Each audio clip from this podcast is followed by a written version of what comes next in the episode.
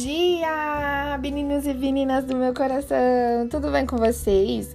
Espero que vocês estejam bem. A palavrinha do dia é: Você tem dificuldade para pedir perdão e perdoar? A falta de perdão aprisiona você que não perdoa e a pessoa que não é perdoada.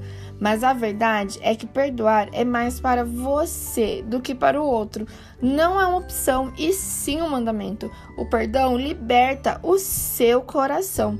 Quero deixar uma palavrinha que está lá em Mateus 18, nos versículos 21 e 22 então Pedro se aproximou de Jesus e perguntou: Senhor, quantas vezes deverei perdoar a meu irmão quando ele pecar contra mim? Até sete vezes? Jesus respondeu: Eu digo a você, não até sete, mas até setenta vezes sete.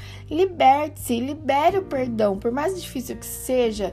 Seja liberto, que Deus venha derramar sabedoria sobre a sua vida e que você venha viver o novo. Que Deus venha abençoar o seu dia e que seja um dia maravilhoso. Um abração enorme. Tchau, tchau.